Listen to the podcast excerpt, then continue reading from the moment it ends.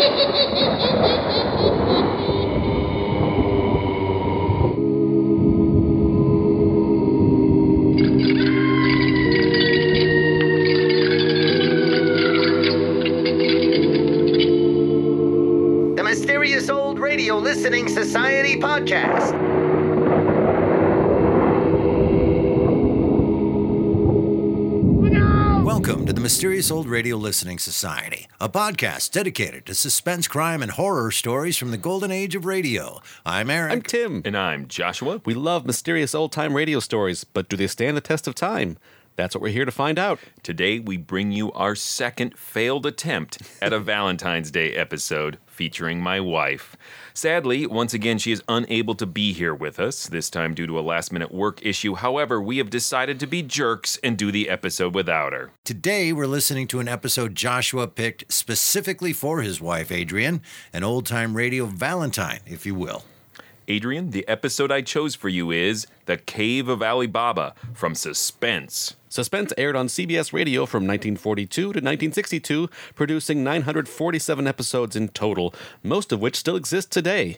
Hailed as radio's outstanding theater of thrills, Suspense specialized in edge of your seat thrillers, some written especially for radio, others adapted from contemporary and classic literature. The Cave of Ali Baba is based on the 1928 short story The Adventurous Exploits of the Cave of Ali Baba by Dorothy L. Sayers. The story features Sayers' dilettante detective Lord Peter Wimsey, who just happens to be one of Adrienne's favorite literary characters. But I digress. Although best known as a mystery writer, Sayers was also an accomplished poet, playwright, literary critic, theologian, and, as The Cave of Ali Baba demonstrates, a futurist as well.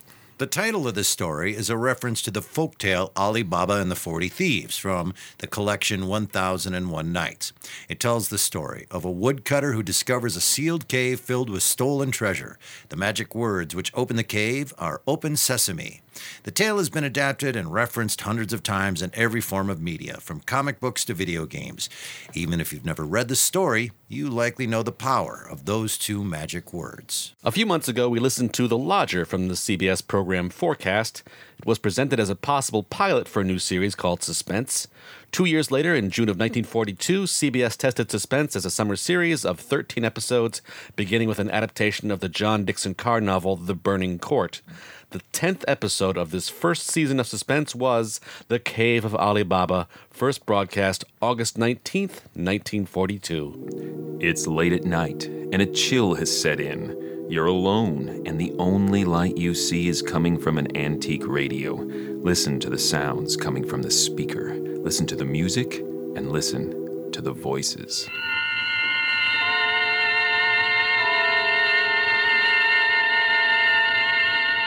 The Columbia Network takes pleasure in bringing you Suspense.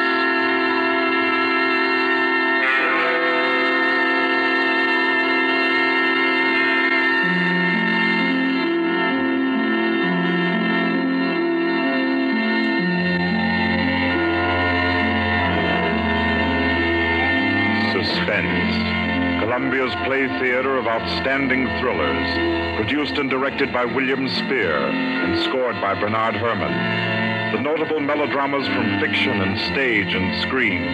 From the world's great literature of entertaining excitement. Presented each week to bring you to the edge of your chair. To keep you in suspense.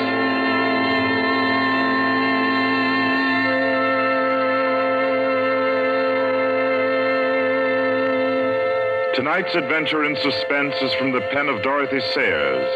She called it The Cave of Ali Baba. Like the tale told by Scheherazade, a distinguished ancestress in the storytelling art, Miss Sayers' thriller deals with 40 thieves and with two magic words. For your uneasy listening, then, Suspense presents The Cave of Ali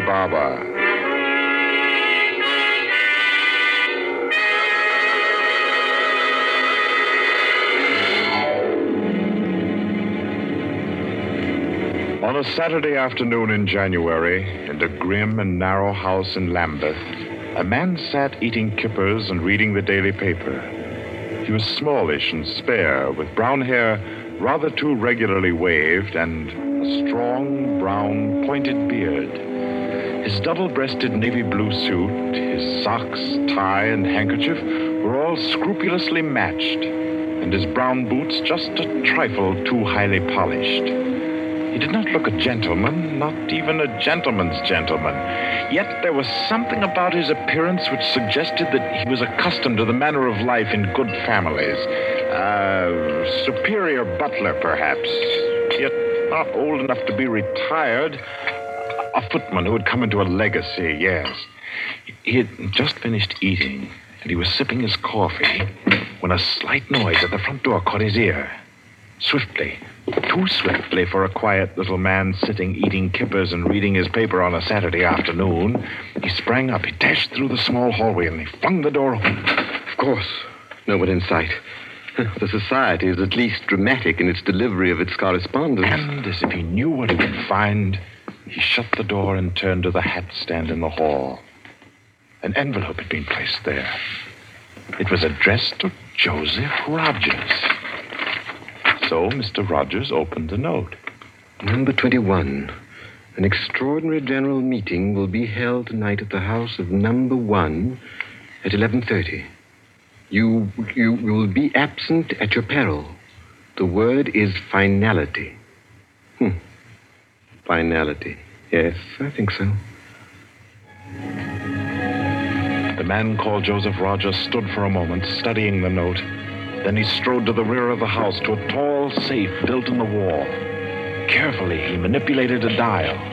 He swung the safe door open, stepped inside into a small strong room. He opened a drawer marked correspondence, placed the note inside, and then came out again. A moment to reset the lock for a new combination, and then he went back into the living room. He reached for the telephone. He lifted it from the cradle and then reconsidered. Too dangerous. He hurried upstairs and clambered into an attic. In the furthest corner, he searched for and found a knothole in the woodwork. He pressed it. A concealed trapdoor swung open, and he was in the loft of the adjoining house. He paused before three cages, in each of them a carrier pigeon. Carefully, he wrote a note, slipped it under a pigeon's wing. There you are, my pretty. There, take it easy now. There, there you go. Lie straight. 4.30. I'll send another pigeon at 5 and the third at 6. I should have my answer by 9.30 at the latest. Oh, I forgot one thing most important. Mr. Rogers moved through the trapdoor, back into the attic of his own house, and once again he stood before the tall safe built in the wall. He opened the door, stepped into the strong room, moved for a moment quietly in the dark, and then spoke gently. Now, be good, my sweetheart. I'm depending on you. Open sesame. Come on now, old thing. Open sesame. Open sesame. Ah, That's better. That's very much better.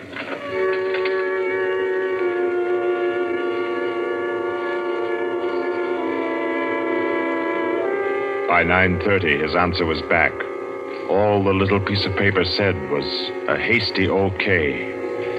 At a quarter before 11, he took his revolver from a locked drawer, inspected it carefully. Yes, loaded it with cartridges from an unbroken packet, and left the house. He walked quickly, keeping well away from the wall. And when he climbed on a bus, he sat next to the conductor, where he could watch all who got on and off.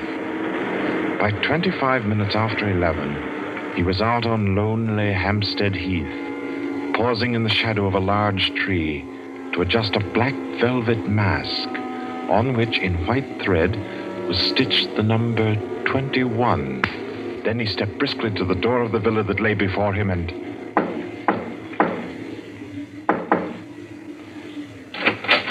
What is it? Finality. Come in. Go right on through. Number one will check you in. Right.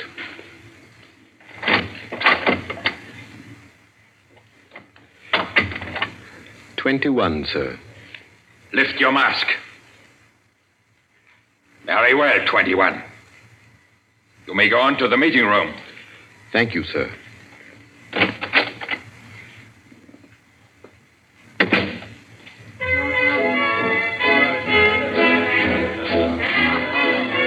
The room of the villa in which Mr. Rogers now stood was a large one, a brilliantly lighted room. There was a gramophone in one corner blaring out a jazz tune. To its rhythm, couples, masked men and women, were dancing. Some were in evening dress, some in tweeds and jumpers. In another corner of the room was the bar. Mr. Rogers went up to it and asked the masked man in charge for a double whiskey. He consumed it slowly, leaning on the bar. The room filled. Presently, someone moved across to the gramophone and stopped it. Mr. Rogers looked around. Number one, the massive gentleman in evening dress who had checked him in, appeared on the threshold. A tall woman in black stood beside him. Her mask, embroidered with a white number two, covered her hair and her face completely. Only her, her fine bearing, her white arms, and her dark eyes, shining through the eye slits, proclaimed her as a woman of power, of physical attraction. The masked dancers were silent now as number one spoke. Ladies and gentlemen, we are short two members tonight. I need not inform you of the disastrous failure of our plan for obtaining the plans of the court Windlesham Helicopter. Our courageous and devoted friends, number 15 and number 38, were betrayed and taken by the police. Some of you might fear that under examination these two would break down and give away our society. There is no need for such a fear. I gave the usual orders, and their tongues have been silenced. Their defense will be discreetly compensated in the usual manner. I call upon number 12 and 34 to undertake this agreeable task. They will attend me at my office for their instructions after the meeting. Will the numbers I have named kindly signify by raising their hands that I are able and willing to perform this duty? Thank you. Ladies and gentlemen, please take your partners for the next dance. The gramophone struck up again. Mr. Rogers turned to a girl near him in a red dress. She nodded, and they slipped into the movement of a foxtrot. The couples gyrated solemnly and in silence. Their shadows were flung against the blinds as they turned and stepped to and fro. The girl in red spoke to Mr. Rogers. What's happened? I'm frightened, aren't you? I feel as if something awful was about to happen. It does take one a bit short. Number one's way of doing things, but it's safer like that. Oh, those poor men. Uh, talk in praise. You know the rules. Sorry. In silence, the dance continued. And then it came to an end. And then, when it had finished, the dancers came again to where number one sat and waited with tense eagerness for him to speak. Ladies and gentlemen, you may wonder why this extraordinary meeting has been called. The reason is a serious one.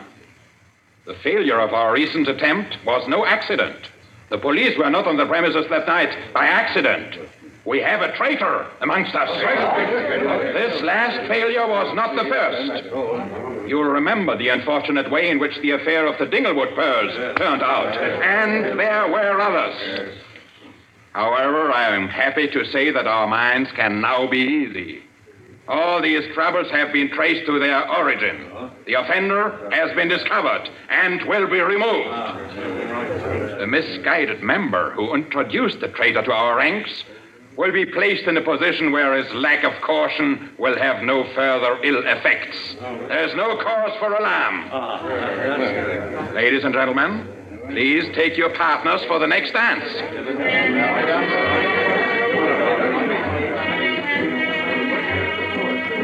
Again, the gramophone took up its bizarre monotony, and the masked dancers glided and turned. And their movements were sharper, more staccato. The girl in red was claimed by a tall mask in evening dress. A hand laid on Mr. Rogers' arm made him start. A small, plump woman in a green jumper slipped a cold hand into his. The dance went on.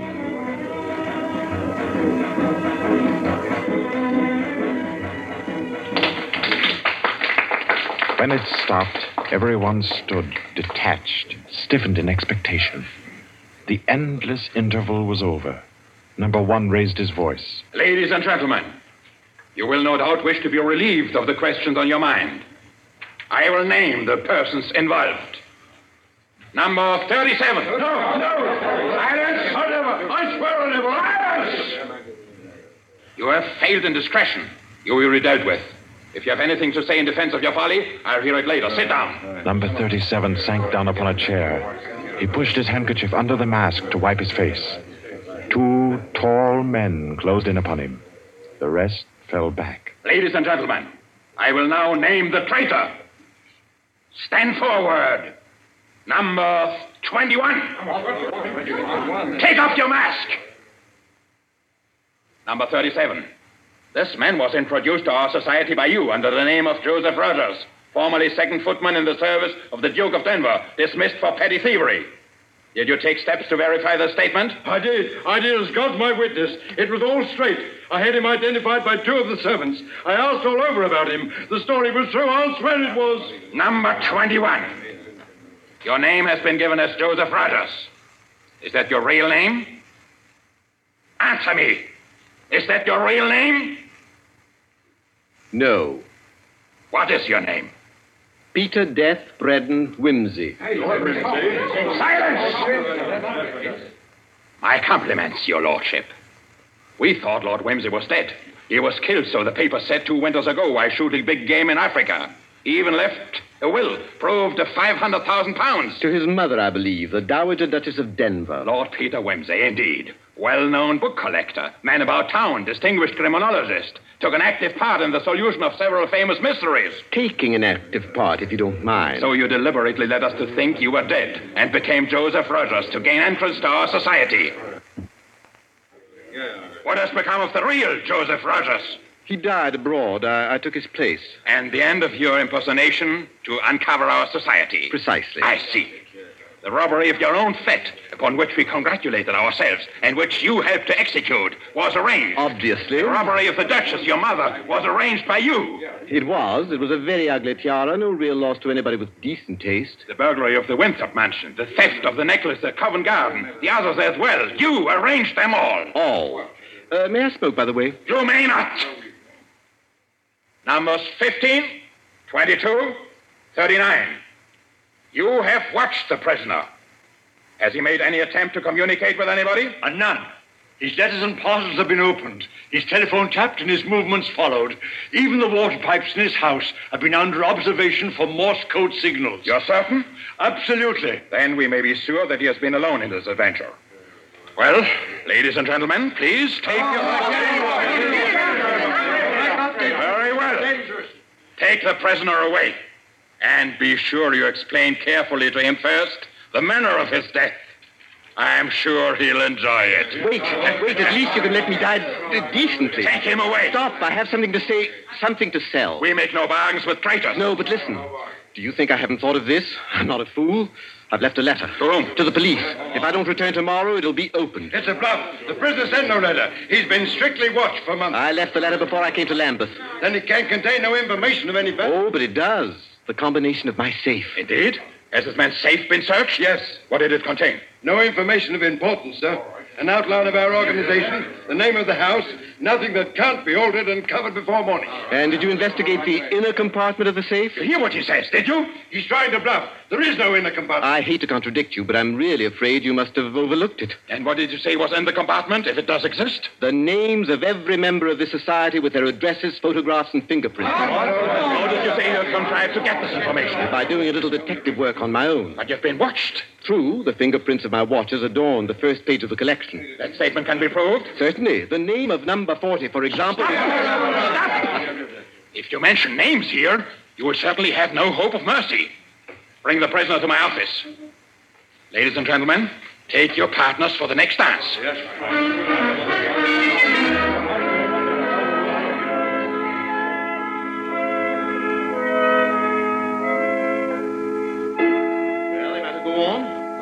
That I know your gang from number one through number 25. Do you want me to prove that I know the others as well? My lord, your story fills me with regret that you are not, in fact, a member of our society.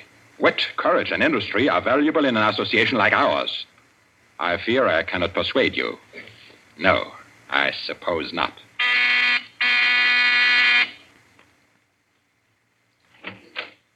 Yes? Ask the members kindly to proceed to the supper room.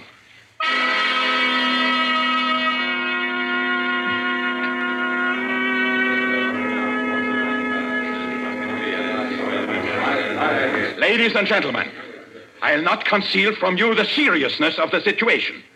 The prisoner has recited to me 25 names and addresses which were thought to be unknown except to their owners and to me. There has been great carelessness. Fingerprints have been obtained. He showed me some photographs of them. He tells me that the book of names and addresses is to be found in the inner compartment of his safe, together with certain letters and papers stolen from the houses of members, and several objects with fingerprints. I believe he tells the truth. He offers the combination of the safe in exchange for a quick death. I think his offer should be accepted. What is your opinion, ladies and gentlemen? The combination is known already. Fool! This man is Lord Peter Wimsey, a scientist of crime. Do you think he will have forgotten to change the combination? Oh, I say give him the promise. Time's getting short. you are agreed? It's a bargain, Wimsey. What is the combination? The word of the combination is unreliability. And the inner door, the inner compartment. In anticipation of the visit of the police, the inner door is open. Good. Number 12 and 36. You will go to the prisoner's house and. Why should any more members? That's right. Uh, I agree. Nobody ought to be trusted. Then, what, ladies and gentlemen, do you suggest? You go yourself. You're the only one that knows all the names. You go yourself. I second that motion. Is the wish of the meeting, then, that I should go? No. I say no. No, don't go. Number one is our president, the head and soul of our society. If anything should happen to him, where should we be? You've all blundered. We have your carelessness to thank for all this. Do you think we should be safe for five minutes if he were not here to repair your folly? Well, there's something in that. If you will pardon my suggesting it, the lady appears to be in a position peculiarly favorable for the reception of the president's confidences. The contents of my modest volume will be no news to her. Why should she not go herself? Because I say she must not. If it is the will of the meeting, I'll go. Give me the key of the house. Here. Is your house watched? No. If I have not returned in two hours, act for the best to save yourselves. And do what you like with the prisoner.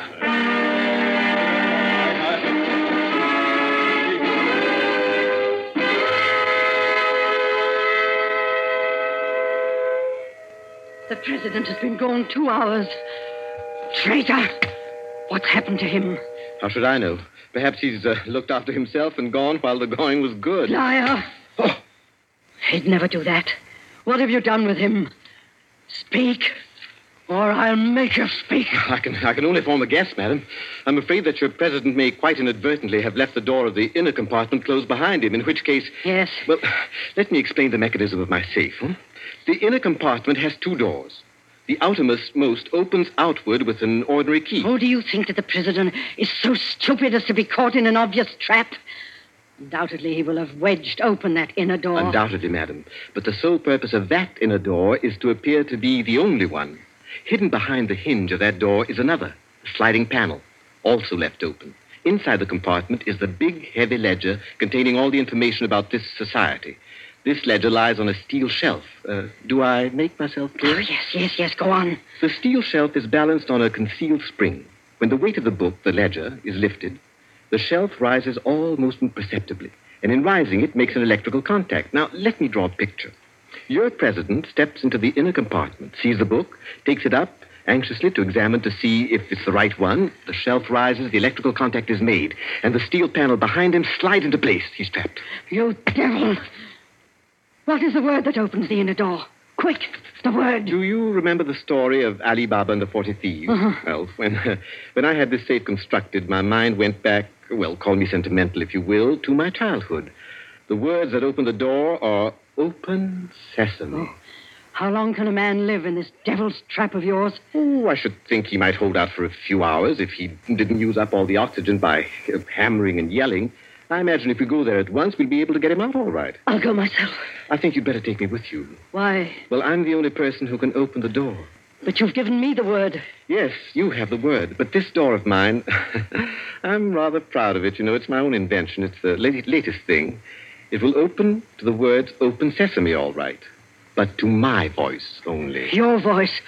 I'll choke your voice from my hands. What do you mean, your voice only? Don't clutch my throat like that. You'll wreck my voice, and then the door might not recognize it. Ah, there, that's better. The door got stuck for a week once, and when I had a cold. Is what he says true? Is it possible? Perfectly possible, madam. It'll have a microphone arrangement. Could be done also with light vibrations. We must let him go. Take the ropes off him. Let him go, nothing. He doesn't go to blab to the police. The president's done in, that's all. And we'd all better make traps while we can. It's all up, boys. Right. Chuck this fella down the cellar and fasten him in. I'll go and destroy the ledgers. 32, you know where the switch is. Give us a quarter of an hour to clear, then you can blow the place to glory. No. No, you can't leave one to die. He's your president, your leader. I won't let it happen. I won't. I'll free this man myself. Here, none of that now. Let me go. Let go of me. Think, Lobster, think. It'll be light in an hour or two. The police may be here at any moment. Police? Oh, yes. Yes, you're right. No, we mustn't imperil the safety of all for just one man. He himself would not wish it. Throw this man in the cellar and let's get out of here while there's time.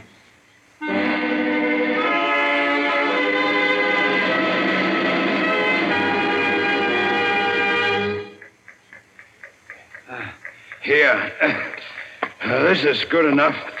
Leave him here. Right. Ah, now let's go. Hey, you chaps. Yeah? Should have gagged him. I say, it's lonesome down here in this cellar. You might at least leave the light on. Don't worry about the dark. They're taking you here as the time fuse for the bomb that's going to blow out this place.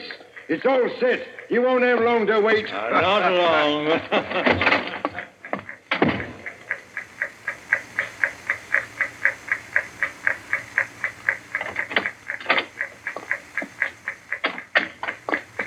Who is it? Who's there? Shh. Hold still, so I can cut the ropes. Well, if it isn't two. My compliments, madam, on your loyalty to your president. Quick, quick. They've set the time fuse. The house is mine. Follow me as fast as you can. Number one must be saved, and only you can do it. Well, how did you manage to? There, there- there's no time for questions. Get up and follow me. You will release him. You promise. I promise. But I warn you, madam, that this house is surrounded. When my safe uh, door closed, it gave a signal to Scotland Yard. All the members of the society are taken. Never mind them. Here, outside. Quick. All right, who's there? Is that you, Inspector? Get your fellows away, quick. The house is going up in a minute.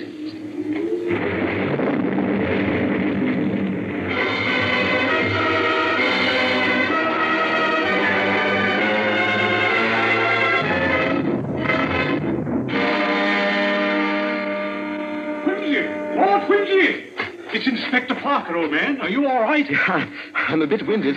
What happened, Inspector? Well, about half a dozen of them got blown up. The rest we bagged. Uh, hurry, we must hurry. Who's this?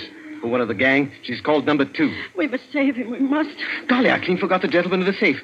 Parker, where's your car? It's down the lane. Send one of your men down to get it. Right. Johnson, bring that car here. Yes, sir. I've got the, the number one of the whole company quietly asphyxiating at home. I promised we'd get back and save him. He's the bloke that we've been wanting. The man at the back of the Morrison case and the Hope Wilmington case and hundreds of others. Is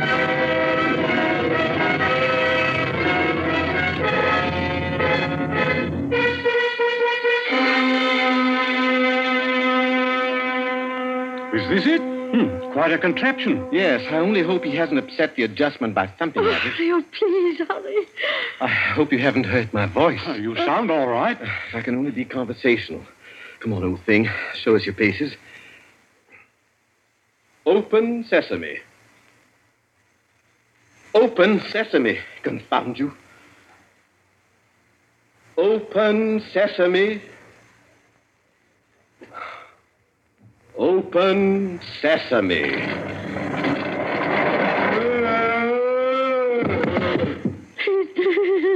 Let me see.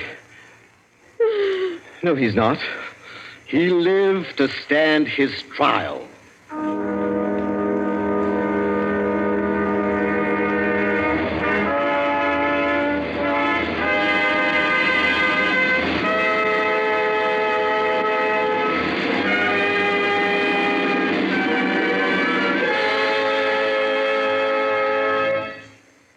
And so, all's right with the world, as it always is when Lord Peter Wimsey is involved. The Cave of Ali Baba by Dorothy Sayers was the story which gave us tonight's Suspense. Suspense is produced by William Spier. Our guest director for this evening was Robert Lewis Shayon. Tonight's radio drama was written by Peter Lyon and scored by Bernard Herrmann. Romney Brent was Peter Wimsey, William Moulton played number one, and Ara Gerald, the lady in the case. Others in the cast were Kathleen Cordell, Victor Beecroft, Roland Bottomley, J.W. Austin, William Podmore, Ian Martin, and William Moulton. Next Wednesday, Suspense will not be heard because of a special all star Hollywood broadcast which Paramount Pictures will present. Two weeks from tonight, at this time, Columbia will bring you another selected story from the world's great literature of thrills. Another study in suspense.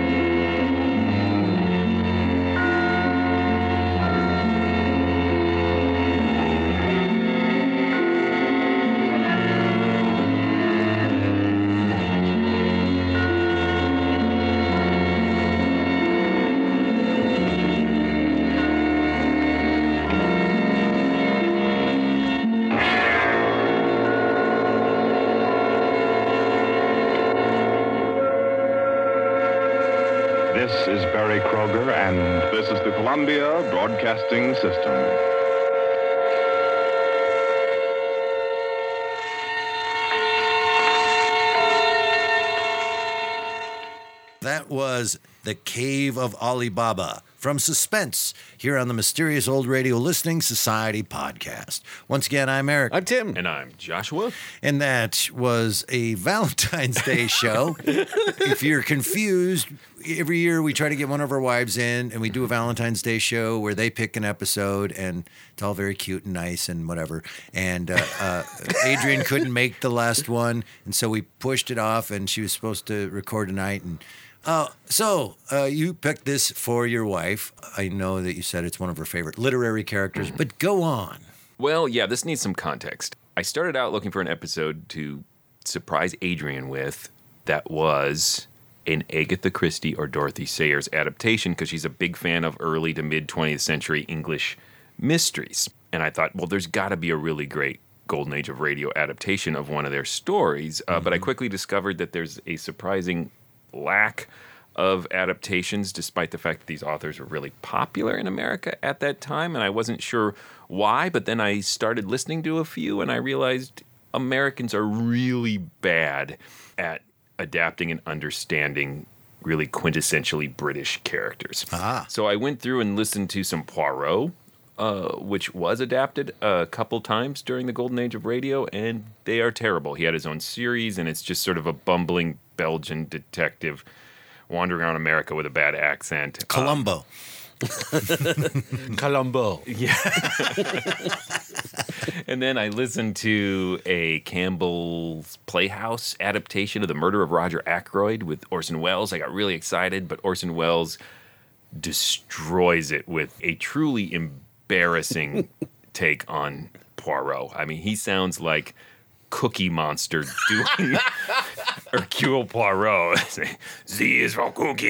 it's almost unlistenable. The script and the production, not surprisingly, is, is really good. And then I got super excited because I found this series I never heard of called Murder Clinic that featured adaptations of great mystery authors. What? Yeah. What and is it- Murder Clinic? I don't understand the that. title. Yeah, they're only about like How do they stay in business? You're gonna have to go to the murder clinic for that, sir. Oh, Uh, but there was an adaptation of a Poirot story that featured the mysterious traveler himself, Maurice Tarplin. And so I listened to that, and he was still over the top as Poirot, but subtle compared to Orson Welles. But uh, Poirot tends to, by Americans, be really exaggerated into this like goofball character. So the story had all sorts of weird liberties taken with the adaptation, including a, the solution involved whether or not someone could have shot themselves using their bare feet to pull the trigger. I was like, I'm done with this. Zero sense. So then I listened to a couple Dorothy Sayers adaptations from Suspense, and they were okay, uh, but they didn't really capture what I like about Dorothy Sayers. And finally, I listened to this, The Cave of Ali Baba from Suspense which is not great. I'm going to just say that. But in the context Of of, what this you were. massive search, this Right. was an oasis, and uh, because it ticks three important boxes for me. It's a fairly faithful adaptation of the original story. However, that causes some problems. We'll probably discuss that later, how faithful it is. Uh, the character of Lord Peter Wimsey is intact and has not been caricaturized or greatly Americanized. And three, the fairly accurate prediction of voice recognition technology makes it extremely interesting from a historical point of view.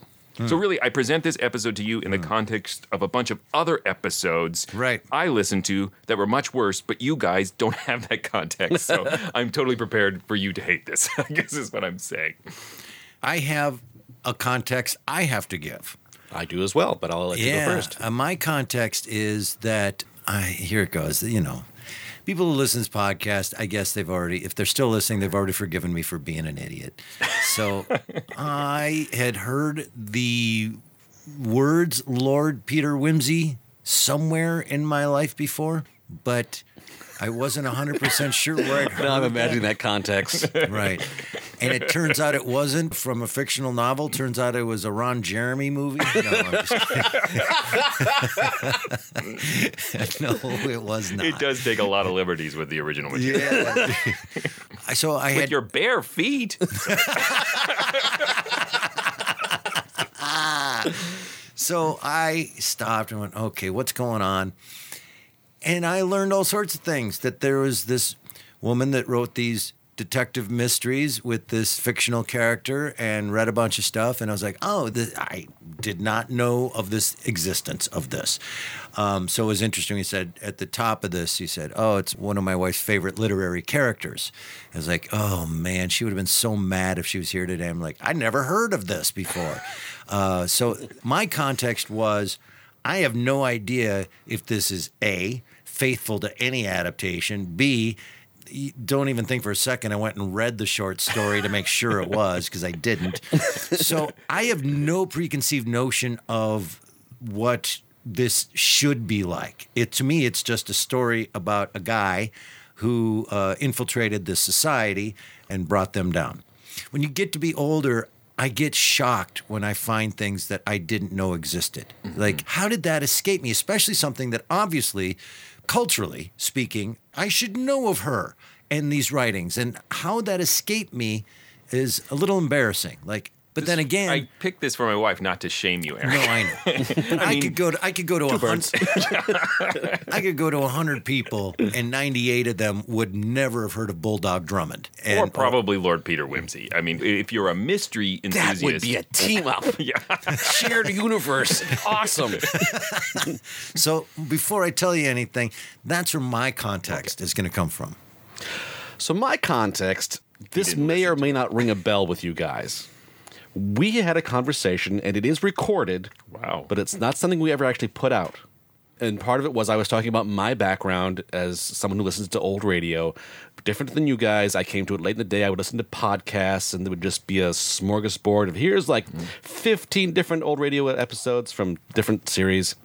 And in talking about, there was one episode that I could not remember the name of it for my life, but I remember it was like some masquerade where everyone was a criminal and some guy got trapped in a safe and doesn't ring a bell with anyone. And I start listening to this, and this is this oh, episode. I've been Nice. hunting for this thing for years, and I was so glad that you. Will you marry me? awesome. We kind of are. But I apparently forgot the two important aspects of suspense in Lord Peter Wimsey, Oh, which okay. sort of float to the top now that I'm actually paying attention to it. So you listened to this years ago. Yes. And now, after years of listening uh, to a lot of old time radio and having much more experience with it, it'll be interesting to hear what you thought of it then and now, because there are things that I used to love when we started this podcast, and over the years I have, of doing this, I have come to, oh, that's really not as good as I thought it was. I know I've said it before, CBS Radio Mystery Theater. Oh, the more yeah. I learn, the more I go, oh no, it's not great, is it? Uh, but uh, some of it is, so don't write any letters. I like some of it still, uh, especially the opening in the door. Okay, so let's start with you, Tim. The first time you listened to it, what'd you think? Oh, I, I loved it. I mean, it's it's the setup, a masquerade with criminals, and just every little trapping of it was my f- sweet spot. Of this is what I love in a, in a scary story, and you know the puzzle aspect, and it's a trap, and at a certain point, I was just so happy I wasn't paying attention to any story or anything. Or character, just And it's a secret society. yes, Yeah, I knew I had Tim with the Secret Society at the very least. Right. Uh, it did remind me of stories like the Suicide Club. The man who liked cream tarts from Escape was based on that by Robert Louis Stevenson, yeah. or the the man who was Thursday by G.K. Chesterton. when I did my reading about Lord Wimsey, it, it dawned on me how closely related Richard Hannay, James Bond, Bulldog Drummond, The Shadow, how closely related they all are as fictional characters in a mm-hmm. lot of ways. Gadabout Town, you know, that solves crimes. And if you know the 39 Steps in the Richard Hannay novels that inspired Bulldog Drummond, mm-hmm. uh, which inspired Fleming to write James Bond. And they're all very closely connected. And they're all very similar types of mm-hmm. heroes and men. Solving mysteries kind of as a hobby, Yep. you know? And I'm, I'm going to say it wrong. Poirot mm-hmm. also has. He's a that- professional. Yeah, I know. But it also has that element to him that he could do other things in his life.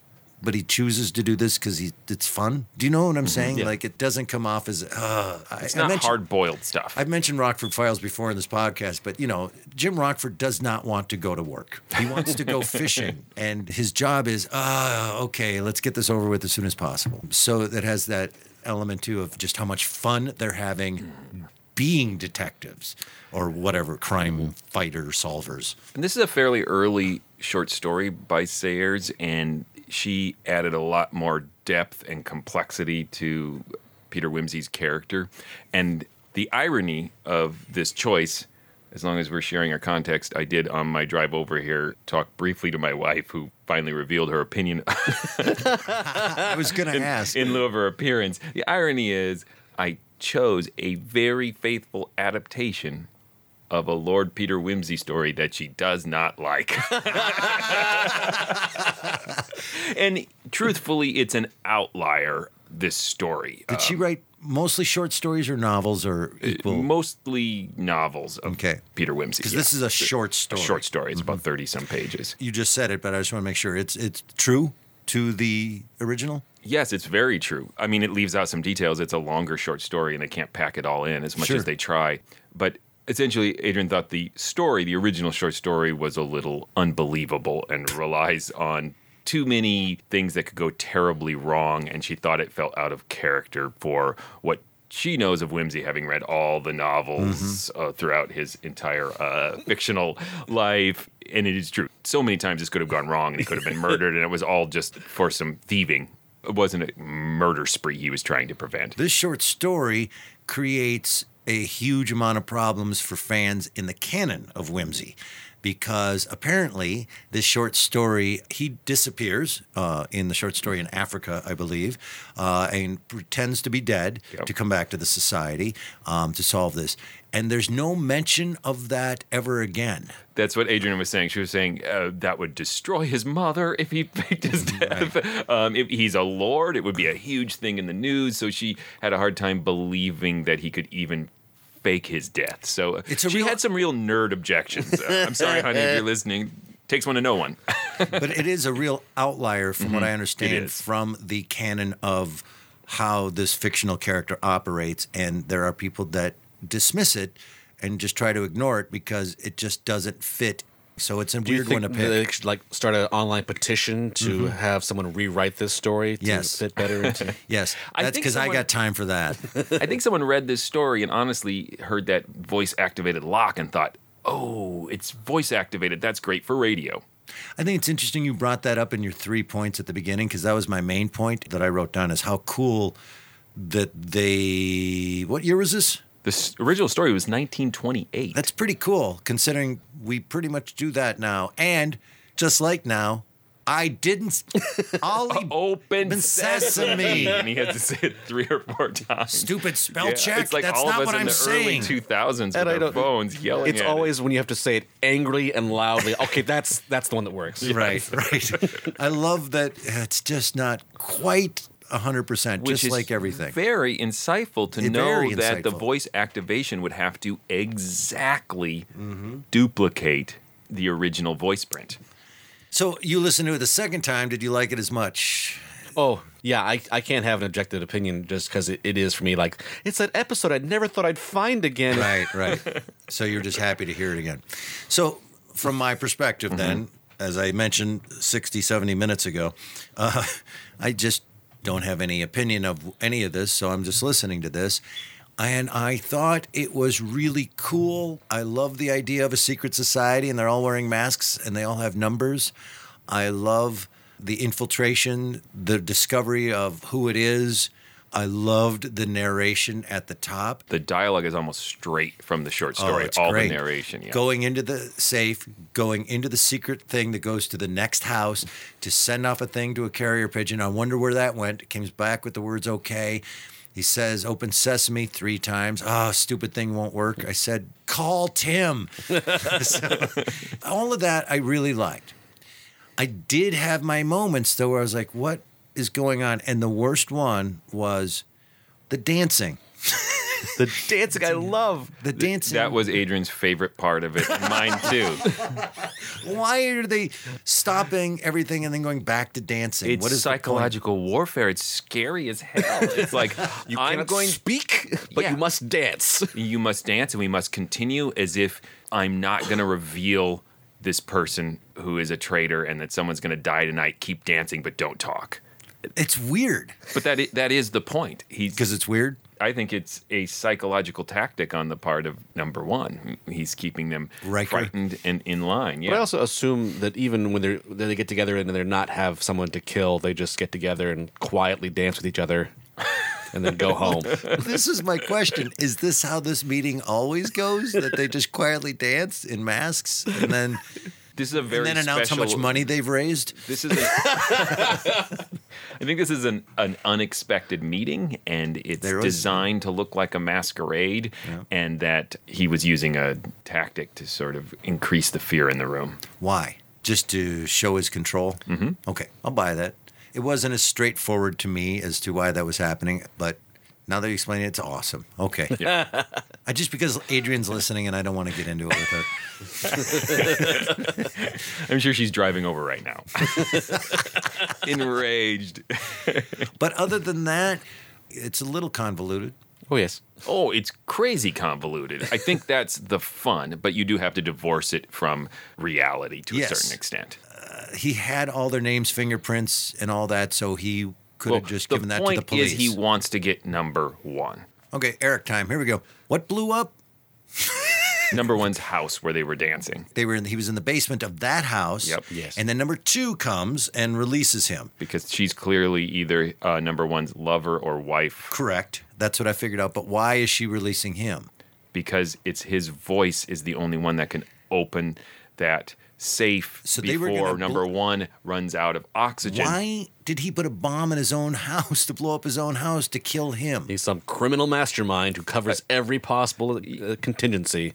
So that This is like everything James a- Bond level villainy, and it would destroy all evidence that was in that Thank you. house. I'll take that. Um, and the other society members don't care if number one dies because he knows all their identities, and that makes things easier on them. He's But the then a- only one other than Wimsey now who knows. but a bunch of all them their died identities. in that explosion, right? No, they all got out. They No, said they, they said I think half a dozen died in the explosion. Yeah. Huh? So if they all know the bomb's down there, why aren't they leaving the house? It's another part of, of the story that I appreciated was that they initially described this scene as all this finery, formal dancing, and then you hear their voices and they sound like they've just been shoveled up out of an alley. Yeah, I think that's a production issue. The rhubarb, the murmuring is pretty poor Yeah. in the background because it does sound like a bunch of people going murmur, murmur, murmur, murmur. There's a great moment that uh, I don't think it was on purpose or in the script. A little Where, dribble. yeah, he says, We've lost two of our members. Mm-hmm. And you hear just one of them go, Oh. Did you catch that? I did not. One in the crowd just went, Oh. And I I could just see the director going, Ah, stop ad libbing. so then here's my next question What is it that the society does? They steal stuff. That's the whole reason for Peter Wimsey to break in. They're thieves. They're thieves. Mm-hmm. Yes. Thank you. And so he had they, a whole little list of here's things that I helped you steal, That's right. which were all like these are not real things. they are interested in servants of rich people. Mm-hmm. I think a lot of the members are connected to or former butlers and servants who know their way Cool. in. See, I like that. Uh, when he's saved and he's not dead and they get there just in time, open sesame, third time, he gets out only to go to jail, right? So she saved his life, but not for much. Love. Happy Valentine's Day. Right? No, I he might this- have been better off dying. He's going to jail for a long time. So his wife, lover, whatever she is, that's a tough choice for her to make. Mm-hmm.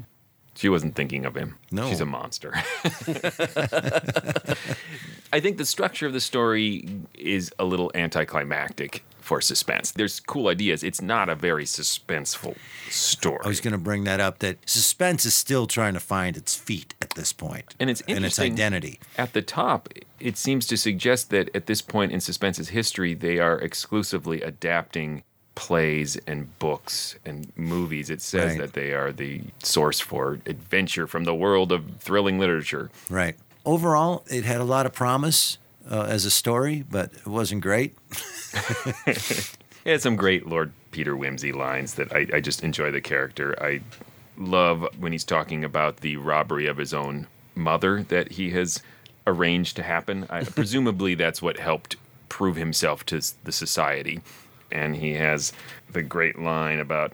Uh, it was an ugly tiara, no real loss to anyone with decent taste. And, you know, it's just that playing it cool character that's always fun. And the guy's ranting at him, and he goes, "May I smoke?" No. Again, Hannay, Bond, Drummond, Shadow. That same cool, calm, collected uh, English approach to everything. I think the problem with this as a story to adapt for audio is that it relies on so much narration. And part of the charm in the story is the way Dorothy Sayers writes that exposition. And they try to capture a lot of her voice by using the narrator so much, like almost 10 full minutes of narration at the top. But mm-hmm. still, as a radio drama, it feels really static Right. and it is hard to follow because you're being told what has happened and having technology explained to you in a confusing way. Yes. And it literally at one point, Wimsey has to say, "Let me draw you a picture." if you're writing a radio show that requires a picture to be understood, you might be an adaptation. Should have just been sound effects of him scribbling. yeah. Got it? and then that's over here, and then get it now. Uh, and I do like the imagery of the contraption. And when you pull the thing off the shelf, it just rises slightly enough to make an electrical connection to screw you over. and make the door close unless you have like an Indiana Jones bag of sand. I don't go anywhere without a little bag of sand since that movie. I love the little two part thing of at the beginning his elaborate oh I'll make a phone call. No, I'll go and go through the trap door and send a carrier pigeon, and it seems so overblown. And then you listen to mm-hmm. everything they did to keep track of him. Of like we Right. listened to his water pipes. oh yeah, Yeah, yeah, yeah, yeah. And then you go, oh, that's why the And he- over the top carrier pigeon. And he was aware of it. Yes. All right. Any other thoughts, or should we vote? Let's vote. Tim, you have to go first. Okay. This probably isn't a classic for some of the critical things we said about its structure. It doesn't necessarily adapt to radio as well as it serves as a short story. Um, but I think it stands the test of time really well. It's a really standout episode of early suspense days, I think. And just personally, I love it so much. I will say, uh, not a classic and barely stands the test of time. I thought it was interesting. There's a lot of great premise to it, uh, some great moments, and I like A Secret Society, but uh, overall, it fell a little flat. And I think Joshua said it best. It's not like this wonderful uh, ending where you're like, aha, I feel satisfied. And I didn't understand It's just the him struggling to say "Open Sesame" three times. it's over. That's the twist. Yeah. And I just pretended to understand the dancing thing so you guys would shut up, but I still don't get the dancing thing. That's fair. yeah. Oh, it's definitely not a classic. In some ways, it doesn't stand the test of time because it feels a little rickety. But in other ways, like I said, historically, really interesting with that voice recognition technology. Correct. And um, we'll put a link in the show notes. But there's a very interesting blog uh, written in the last couple years about this from a guy who spent 30 years in the acoustics industry and crediting her with inventing voice Recognition. recognition, not how it works, but just the concept of it. cool. And in the book, it describes in more detail how she imagined this working and kind of working on gramophone technology of Wow. the time. Wow. Um, so that I think is just terribly interesting, and it is the maybe the only golden age radio appearance of Lord Peter Wimsey, and for that, it's historically interesting, and it was just fun to listen to. Adrienne, I hope you liked it. Okay. Happy Valentine's Day. Tim, tell him stuff. please go visit ghoulishdelights.com. That is the home of this podcast. You'll find a bunch of other episodes there. You'll also find different ways to get a hold of us. You can link to social media. You can make comments on episodes. You can vote in polls. You can also just send us a message. What episode would you think Joshua should have sent his wife? You can also go to patreon.com slash the MORLS and help support me and my wife. We'd really appreciate the donation right now. Um, you can also go to iTunes and write a review. We love those too. We also do live recreations of old time radio shows and sometimes uh, original work. And uh, here in March of 2020, uh, we are still and will be for a while at Park Square Theater in St. Paul on a monthly basis. You can go to mysteriousoldradiolisteningsociety.com to see the schedule. That is, of course, finding out just where this whole corona thing is taking us and how many shows we actually end up doing. So I'm not going to predict that. no? No. No. it's going to be fine. Just stay inside and listen to our podcast. What's coming up next? Uh, next, we are going to do a listener request, an episode of Nightfall called Where Do We Go From Here? Until then, Look out!